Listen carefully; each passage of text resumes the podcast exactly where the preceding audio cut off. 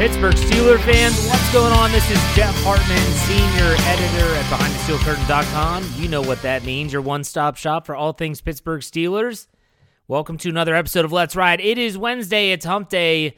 Happy hump day, everyone. We are halfway through the week. Man, this week has flown by for me. I hope it has for you too. And in the second half of this show, as we always do every single Wednesday, it is the mailbag time where my ride or die crew reaches out on Twitter. They follow the rules they get the questions in, and I answer every single one of them. So make sure you stay tuned for the second half of this show. And then also, I, I have to remind you please check out all of our content on the network. And I'm not just talking about the morning lineup, which is tremendous, by the way. Jeffrey Benedict had a fantastic podcast yesterday on cornerbacks. Go listen to it. You'll learn something, and you'll come away feeling more knowledgeable. Guarantee you that. Okay. And then also, Dave Schofield will be in tomorrow for the Steelers Stat Geek. That's every Thursday morning. Our noon lineup is tremendous. So are our PM shows. Make sure you check it all out wherever you get your podcasts. Search Steelers or Behind the Steel Curtain. Subscribe, follow, whatever you have to do so that you don't miss a thing. I always say no news is good news, but in this case, uh, there's been some news. Some about the AFC North, some about the Pittsburgh Steelers. I want to start off that on Monday night, I wrote this article for the website on Tuesday. I was so excited as a Pirate fan, and I'm not going to talk about the Pirates a lot, but the Pirates, they, they brought up some young talent. They waited until June after a certain date. That's contractual stuff. I hate it, but it's baseball. We knew it was going to happen. Oneil Cruz was the big name. He made his debut in 2021, but he came up and put on a show. I mean, he put on a show. And guess who was there to watch? the Pittsburgh Steelers rookie class. There were some that weren't at least in this team photo or the draft class photo. I didn't see George Pickens, didn't see DeMarvin Leal, but you saw Calvin Austin III looking absolutely miserable. Uh, Connor Heyward looked like he'd rather be anywhere but there. But Kenny Pickett was front and center. So was uh, Chris Oladokun. They looked like they were enjoy they were enjoying themselves at the game. They got to see another team in Pittsburgh and their young players showing out. Maybe that'll rub off a little bit. Maybe they'll say, "Wow, man, look look at look at Oneil Cruz. He just came up from AAA Indianapolis and he is raking. That dude is a masher. He's got a cannon of an arm. I can do that too. Just wait till July 26th when we report to training camp. So that was pretty cool. I thought that was a, a good story. Also on Tuesday, Larry Ogunjobi. I hope I said that correctly. I butcher names nonstop, but so I hope I got that right. He recently played and played very well for the the Cincinnati Bengals last year. Has some health issues uh, crop up, and that's probably why he's still on the free agent market. He's a defensive lineman, in case you didn't know. Very good if healthy, and that's a big if. If healthy, boy, would he be a great addition for the Pittsburgh Steelers defensive front in terms of stopping the run, giving them another body with starting experience. Now, this is his second visit. He was in Pittsburgh on Tuesday for a workout, probably a medical check, all that good stuff. He has also visited the New York Jets. So if you're sitting there thinking, okay, a deal's about to get done, I would pump the brakes on that. The Pittsburgh Steelers have hosted players like this before and they've left without a contract. And the, the reason being is they, they might have their medical, their trainers, their staff look at them and they might say, Coach, that ankle, that's rough. That's bad he's not going to be playing anytime soon for anyone unless he wants to talk about permanent damage. I'm not saying that's what happened, but I'm saying that could happen. And if that did happen, that could give you a, a, glimpse into why the Steelers might not be interested. They have the cap space to sign him. He would be a great addition if he's healthy. We will see. On the AFC North front, Cleveland, I mean, obviously, Cleveland has dominated headlines mainly because of Deshaun Watson. The 24 allegations against him. I haven't talked a lot about this. I'm not going to talk a lot about today. Just to give you an update 20 of the 24 cases, civil cases against Deshaun Watson, have been settled out of court. We don't know how much was given, but those those people basically were paid off, just like Ben Roethlisberger paid off his accusers from Nevada and Georgia way back in 2010. But four cases are still pending. Deshaun Watson is likely going to face a suspension. We're not sure how long. We've heard everything from six to eight games all the way to a full year. Some are saying that maybe it's a multi multi year suspension. I don't know if they'd go that far, but we will see how that goes. That could have a big factor in Cleveland's success. But real quick, I had a, a buddy mention, send me a text saying, What do you think about this? I think the Browns knew exactly what they were getting themselves into. They knew about the allegations, and you know what they say? They said, even if you get suspended a year, we're fine with it. Even if you get suspended a year, we have you, who they deem to be a franchise quarterback, for the next six plus years. So we'll take a year off if that's what it takes. Hey, that's a very Browns thing to do. Not a lot of teams would have done it, but they did. And even if he's suspended for a year, I'm guarantee they're sitting back there thinking, okay, 2023, we're going to get Deshaun. It's going to be all in the past, and we'll be able to move forward. I don't know if that's what's going to happen. We'll see. I will keep you up to date on that. The other news about, about the Pittsburgh Steelers is kind of the crux of what I want to talk about today. And all of this, and the, the title of this podcast is The Steelers Should Have Confidence in Their Abilities. I'll say that again. Steelers players should have confidence in their abilities. Now, if you didn't know what I'm talking about, you're not sure the news that I'm talking about. I'm talking about Chase Claypool's quote. If you haven't seen it, I wrote the article about it uh, that ran on Tuesday morning for the website. Chase Claypool went on a podcast. I think it is I Am Athlete or something of that nature. And he was asked essentially, where do you put yourself in terms of rankings amongst the wide receivers in the NFL? Chase Claypool's answer I put myself in the top three. And every single outlet on Twitter, on the internet, ran with it. I mean, they sprinted with it. They took it and they put it in memes and they put it in images and they had it in articles. You think of a way to spin it, and it was spun after he said that. Now, there's really two camps here when it came to how fans, both of the Steelers and of other teams, viewed Chase Claypool's comments. There were the people that said, okay, this guy is dreaming. Maybe a little overconfident, maybe a little arrogant. And and then the, there were the people that in that same camp would say all the deficiencies about Chase Claypool doesn't do well high pointing the ball, all this stuff. Then there was the other camp. The other camp that said, All right, okay, Chase, I see you. I see what you're doing. You are confident. You are saying your goals publicly. That, that takes guts. really does. There's two camps here. Not many toed the middle.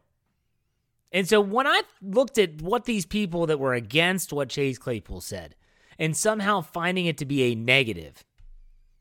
I thought about this and said, how can this be a negative?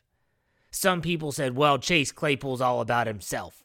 I mean, look, he's he was on the Juju Smith Schuster branding and image tour the last two years. Okay, I'll give you that. It was when he was around Juju Smith Schuster that he started to focus on his social media presence, creating a YouTube channel. So I was curious. I went and looked at his YouTube channel. Last video that he posted, five months ago. Five months ago. I don't know what you know, listener out there, wherever you are. I don't know what you know about YouTube channels. I do know a few things based on the fact that we at Behind the Steel Curtain have a YouTube channel. We're not uber successful. We have 8,000 followers. That's fine. But still, you don't have a YouTube channel that's successful when you don't post for five months. It doesn't work that way. That would be like me doing a podcast once every five months. Do you think that would be successful? Do you think anyone on Twitter would use the hashtag ride or die crew or send me messages saying, Jeff, love the show, or asking questions in the mailbag? The answer to that is a resounding no. Five months since his last YouTube video was posted. Then I was curious. You know, I thought to myself, I haven't seen him on Twitter much. And so I was like, okay, let's find his Twitter account. So I go to his Twitter account. Last time he posted was when uh, some people deemed this to be quote unquote controversial. Video on April 9th. If you remember, after Dwayne Haskins was killed in Florida, later that afternoon, Claypool posted the video of him really showing his emotions after it. You know, he had just been with Haskins in Florida. That was the last tweet he has put out on social media. Maybe he's active on Instagram. I don't have that app on my phone anymore. Um, Facebook, I doubt it for someone his age. But still, when I think about that, I'm thinking about okay, is this guy as arrogant as everyone thinks? He came in to instant success. No one can deny that. His rookie season, he came in in 2020, and boy, did he light the world on fire, totaling 10 touchdowns. Like, that's incredible. Incredible stuff. Sophomore year, I would say it was a sophomore slump. I think everyone out there listening, whether you are the, the most optimistic fan or not, he had his issues in 2021. But let's get back to the task at hand. People saying, oh, this is him being so arrogant. I don't think so. I don't think so. I think this is Chase Claypool saying, you know what? I'm confident in my abilities. I'm confident in my abilities so much so that on a public platform that I know everyone, the media, fans, teammates, rivals, doesn't matter, are going to hear, and I'm going to say it for all of you to hear. I think I'm a top three receiver in the NFL. Oh, but Jeff, he's not a good route runner. You don't think that oh, an athlete can improve their route running? We've seen it before. Martavis Bryant wasn't a fantastic route runner when he came into the league, improved. Juju Smith Schuster improved. Antonio Brown wasn't a world beater when he came into the league, but he improved into one of the best route runners the NFL has seen. Oh, but Jeff, last year he was just so bad. Come on, people. You don't think players have years where things are just off a little bit? Where maybe he thought he was going to come in and just pick up where he left off, when in reality, he came in and struggled? You know that can happen, right? And you know that people can rebound from that, right? If not, well, you don't have much history in athletics, and I don't care what level, I don't care what sport. If you know anything about sports, you know that there's times where a whole season can be can go sour. And maybe that was last year for Chase Claypool. This guy has every single physical attribute you want in a wide receiver.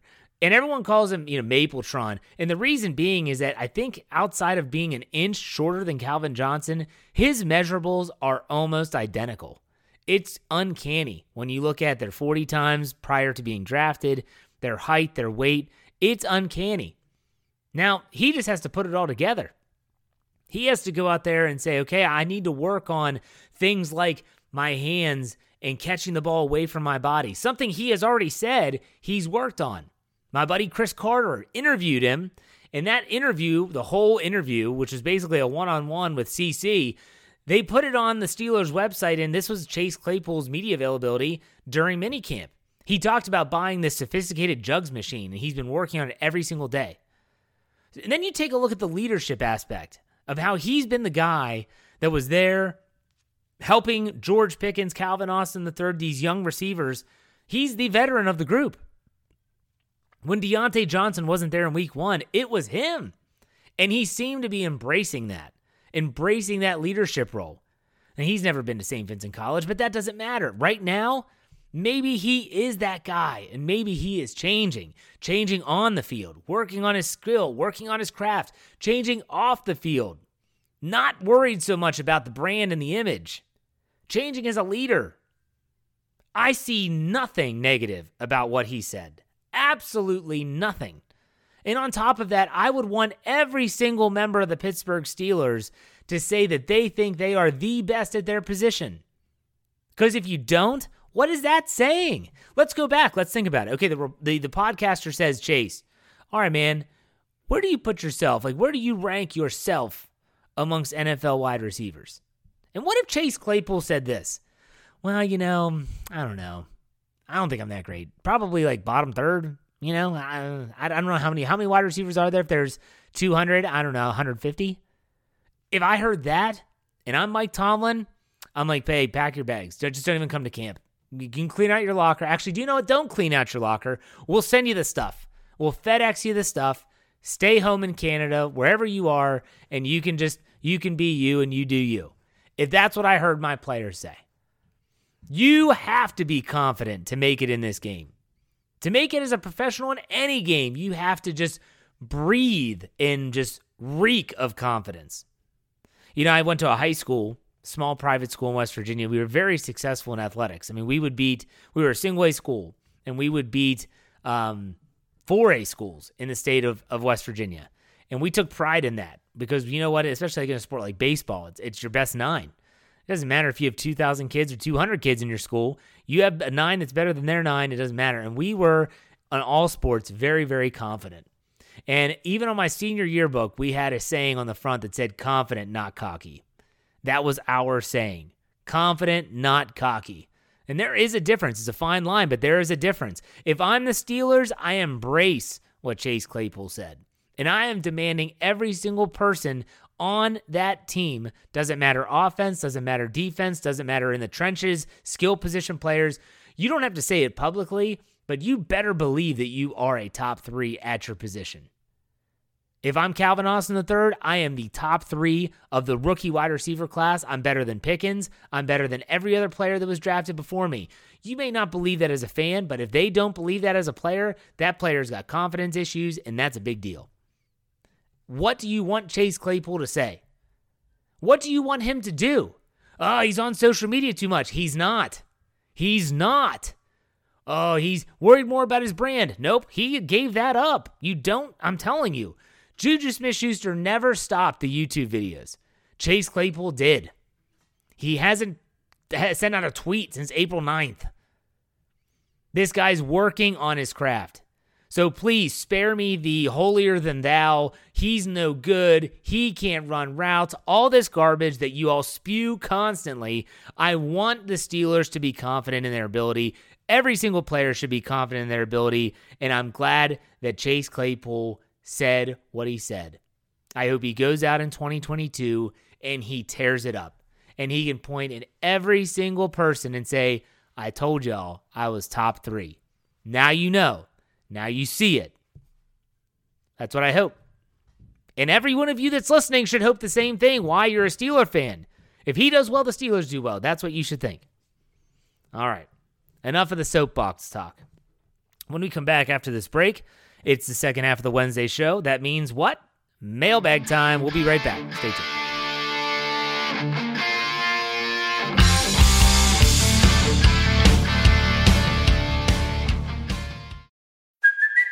It's Kaley Cuoco for Priceline. Ready to go to your happy place for a happy price? Well, why didn't you say so? Just download the Priceline app right now and save up to 60% on hotels. So, whether it's Cousin Kevin's Kazoo concert in Kansas City, go Kevin, or Becky's Bachelorette Bash in Bermuda, you never have to miss a trip ever again. So, download the Priceline app today. Your savings are waiting. Go to your happy place for a happy price. Go to your happy price, Priceline.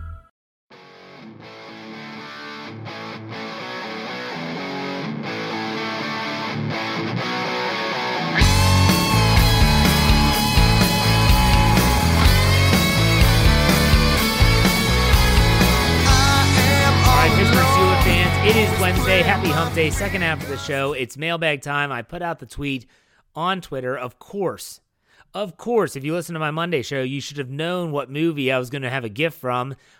Kenny Pickett's favorite movie, Wedding Crashers. That's right. Uh, so if you had that, if you saw it, you can follow me on Twitter for free at J Hartman, H A R T M A N underscore P I T. We had a lot of questions. Let's get right to it. Brian Haynes asked several. Here's his first one. What are your realistic expectations for the offense? Points per game and offensive rankings, please. Hashtag ride or die crew. Thank you, Brian. Okay, so my realistic expectations, points per game, I want it north of 20. I would say ideally north of 23. It's going to be tough. It's a tall task, but offensive rankings, uh, I would love just to have an offense that can rush for 100 yards on average per game. I want minimal turnovers, and I love an offensive line that can protect the quarterback. I know those aren't complete offensive rankings, but I think a lot of those rankings are stupid, anyways. Brian asked another one. If the defense can hold teams off of 20 points, can this offense perform well enough? Uh, well enough, sorry, from what you've seen and heard so far to win 11 plus games. So, and that's a good question. If the defense can keep them off 20, Uh, it's something I used to say with my lacrosse team, the rule of 10. So in this case, the rule of 20. If the defense keeps the number the other team away from 20 points, the Steelers offense should be capable enough to score 20 points. Can they win 11 plus games? I absolutely think that they can. Now, am I going to predict that? No. But can I see them shocking a lot of people and being very, very good? Yes. That 20 points per game is going to be a line that I'm going to keep a very close eye on this year. I think that is going to be right about where we are going to be in terms of offensive production and defense, how they do against the opposition. Southside Doc says, Why did the Steelers struggle to develop running backs? Sure, high round picks like Bell, Le'Veon Bell, and Najee Harris had great success, but unlike wide receivers, mid round picks have been mixed at best. Is there an issue with scheme or pedigree? Are the Steelers properly utilizing Harris? These are all great questions. So for me, I think that sometimes a player like a Benny Snell Jr. will be drafted. And when he was drafted, you have to think about okay, who was the offensive coordinator at the time? Like Randy Fichtner was involved. We know what that was like. And then you bring in a Matt Canada. Now, Matt Canada might say, This is not a guy that I would have drafted at all. This is a guy I would have avoided. He doesn't fit the scheme. He's not what I want at running back. You know who he wanted? He wanted Anthony McFarland, and he got his guy. He got his guy back in uh, 2020. So it's it's a situation where I think that it's not so much that the Steelers are swinging and missing on these mid round picks. I think sometimes the scheme does dictate success and or failure. And I also think it's important to note that the Steelers, when they get a Le'Veon Bell, second round pick, a Najee Harris, first round pick, that it's one of those situations where I, I, they, they, they know what they want. They want that bell cow back, and sometimes you got to spend a high round pick to get it. Uh, it's kind of like a quarterback in some instances, but you're right. They have missed on those mid round picks at times. Do, uh, Southside Doc asked another one. Tony's article, he's talking about Tony Defeo on Chuck Noll, discussed his loyalty to his assistant coaches. With discussions about how the Steelers do business, do you believe that this was entirely his fault? Or was there any part of the organizational involvement? How does Coach T compare to that complaint? Mike Tomlin is very loyal to his coaches. I think you've seen that over his time. And when you look at what Chuck Noll did back in his era, that was way before I became a fan. I'm only going to speak of the current regime. And you have to remember that sometimes these coaching decisions, whether it was Bruce Arians being or, or retiring, quote unquote, or you know Todd Haley not having his contract, I think that's mainly it's it's Art Rooney the second that's making that call. That's saying, look, well, this is not the direction we want to go. So I think that Tomlin is very loyal. He is a key component of the hiring process, but he's not always the guy that's firing. And so when you think about it in that regard, it's one of those situations where I think he's loyal. I'm not sure I would say loyal to a fault, but he's definitely loyal. Southside Doc asks another one Will the current focus on a defense minded approach be enough to win a championship?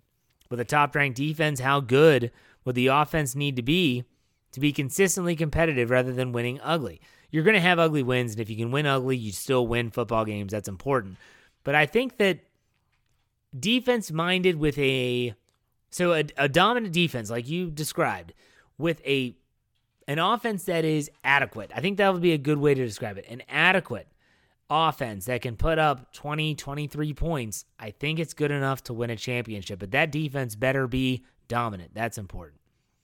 Brian Haynes asked what percent of the offensive production comes from Najee Harris. In 2022, I would say uh, we'll go with 40%. It's going to be high, maybe 50 because he does catch the ball out of the backfield a lot. He's going to be a focal point as he should be. Lori asks, Hey, Jeff, which position worries you the most and which one worries you the least going into the season? She listed running back, tackle, cornerback, or inside linebacker. So the one that worries me the most, ah, this is tough. It's between tackle and cornerback. I'm going to go with tackle. I think that you think about Dan Moore Jr. in year two. Chuks Okorafor's got a lot to prove still, even though he just got that contract. The least, I'm going to have to go with running back. And that's because I'm not one of those Benny Snell haters that thinks he should be cut. And, I, it, and plus, Najee Harris is phenomenal. And so if he can stay healthy, the running back position will be just fine. Cheeseball 10, hey Jeff, a simple one for you today. If Deshaun Watson plays all 17 games this year for the Browns, how many games do they win? If he plays zero, same question. If he plays 17 games, I'm going to say that the Browns finish anywhere around eight or nine wins. If he plays none, I'm going to say that they are going to win uh seven six or seven six or seven there you go it's quite the difference if he plays or doesn't okay eric asks do you think we need the steelers need to sign joe Haden to have a top 10 defense this year or should the steelers stay pat at cornerback i feel like even though Haden is aging. He's a locker room gem and a veteran presence that the team can utilize. The cornerback room will be quote unquote complete, in Eric's opinion. I think that Joe Haden and I said keep an eye on him, he hasn't signed anywhere. There's been no rumors of where he might end up. He would have to take a big discount to come back. He'd have to say, look, I just want to play one more year. I want to play for a team that was is going to win. And if the Steelers, if they've got a good group, let's make it happen. I think that he could come back, but I'm not predicting him to come back. I think he'll find a team elsewhere, maybe in training camp. There's an injury. Maybe that's the Steelers. I don't know. We'll see. It just, the price tag worries me. That's all I'm going to say about that. Will Caldwell asks a couple. First, is it just me, or did you also enjoy the fact that Roethlisberger wasn't the most cerebral? I love the fact that he was just a baller and let his talent do the talking. And that's something that I was talking with some friends about when I was back home in Wheeling, West Virginia over the weekend. They were talking about Roethlisberger early in his career after Bill Cowher made some comments. And I said, let's not pretend like Ben was something he wasn't when he was in the league, even early in his career. He was never the three step drop, back foot hits the ground, boom, balls out on target. He could do it. That wasn't his style. It was three step drop. You know, you're manipulating the pocket, pump fake, pump fake, big play downfield. And that's just who he was. He was a baller. He was a backyard, draw it up in the sand, run around like a chicken with your head cut off, find the big play down the field. And that's what we all loved about Big Ben because he was very unconventional in everything that he did. Will asked another one Hey, Jeff, as a father, do you have any advice for caring for multiple girls? Oh, wow, this is interesting. We just had our second last month, and the oldest is now two years. Congratulations, Will, on welcoming your second daughter. As a father of four daughters, I can say that um, there's a lot of things that are different. Uh, I do have a son. He's my oldest, by the way, in case anyone doesn't know that. But in terms of having daughters, I think that there's there's a there's a right and there's a wrong way of of handling certain circumstances and situations uh, you have to be very cognizant of your behavior, your words, the way that you address them. You want to build them with confidence. You want to have them feeling as if they are the belle of the ball, so to speak. And that's the way they should feel. It's different. It's tough to explain. I would have to literally go through every single scenario. But my oldest daughter is 11. My youngest daughter will be four in a couple days. It's hard to believe she'll be four years old, and so you you definitely see a, a spectrum of how you handle. And, and let me also say, every single child, whether it be a male or female, doesn't matter, is different. And you have to get to know them well enough. And so when you say your oldest is two, you're just getting to know that child. And then the young one, just enjoy the heck out of it when they're that little because it doesn't last long. I still can't believe I have a 13 year old and an 11 year old. So just enjoy it, Will. There you go. Aiden Blaine asks, Hey Jeff, I was asking an interesting question as an icebreaker at work last week and thought I'd try it on you. What is one thing you really enjoy that you would be willing to give up for a whole year in order to see the Steelers win the Super Bowl this season? Ride or die crew. It's a tough one, Aiden. I'll tell you what, I would be willing to say that outside of watching the team play, I would give up television for an entire year. So, in other words, if you said, Jeff, the only t- TV you get to watch is the games themselves, okay, it's only television you watch. You can't watch on your phone, you can't watch any TV outside of the Steelers playing their games. But because you gave up that sacrifice for a year, the Steelers win a Super Bowl, I'd do it in a heartbeat, and it probably wouldn't even be difficult. Good question, uh, Aiden. That's a, that's an interesting one. Uh, that made me think. RJ asks, "What's your favorite jersey for the Steelers?" I love the Bubble Bumblebee jerseys for years, but I'd have to say my favorite now is the Color Rush. Color Rush is a great jersey. I always go back to the first throwback that I really liked, and that was the, the Hines Ward era when they had the yellow helmets. It was kind of a color rush jersey, the top, but the white pants with the gold stripes. I love those uniforms. I thought they were good. And I also didn't hate the Bumblebees as much as some people did. Daily Joinco says, Hey, Jeff, got a different kind of question today. Do you have in game annoyances that get that get to you the most? For example, Boz misses at least one point after every season without fail. I love Boz, but that always drives me nuts. Can be past or present players, uh, past or present players since it's unique. So anything that that drives me crazy in game. Well, obviously we know that I can't stand majority of the announcers, so those they always drive me crazy. But in game, I get so mad at first and third quarter timeouts called. It's nothing makes me more frustrated than especially in a big game it's the third quarter, and it might not even be a big spot. You know, it's not a red zone. It might not be a, a, a, you know first and goal, and you're trying to punch in. You want to make sure you have the right unit out there. It's not even that. Sometimes it's just bad game management, and they call a timeout, and I keep on thinking that they're gonna it's gonna come back to haunt them because now they only have one timeout left that limits what you can do from challenges. It limits limits what you can do at the end of the game if necessary. That is what drives me nuts. Nathan Van Slyke, not related to my favorite baseball player growing up, Andy. Hey Jeff, I hear that Larry Ogunjobi was spotted in Pittsburgh today. How likely is it the Steelers sign him? Again, Nathan, I said this at the beginning of the show. I'm sure you heard it. I, it all depends on his health and it depends on the price tag. So, for instance, if he comes to Pittsburgh, he checks out from a medical standpoint and he fits from a price standpoint. Unless the New York Jets, the other team that brought him in for a workout, say, we'll give you more, maybe he turns him down to stay in Pittsburgh. I don't know.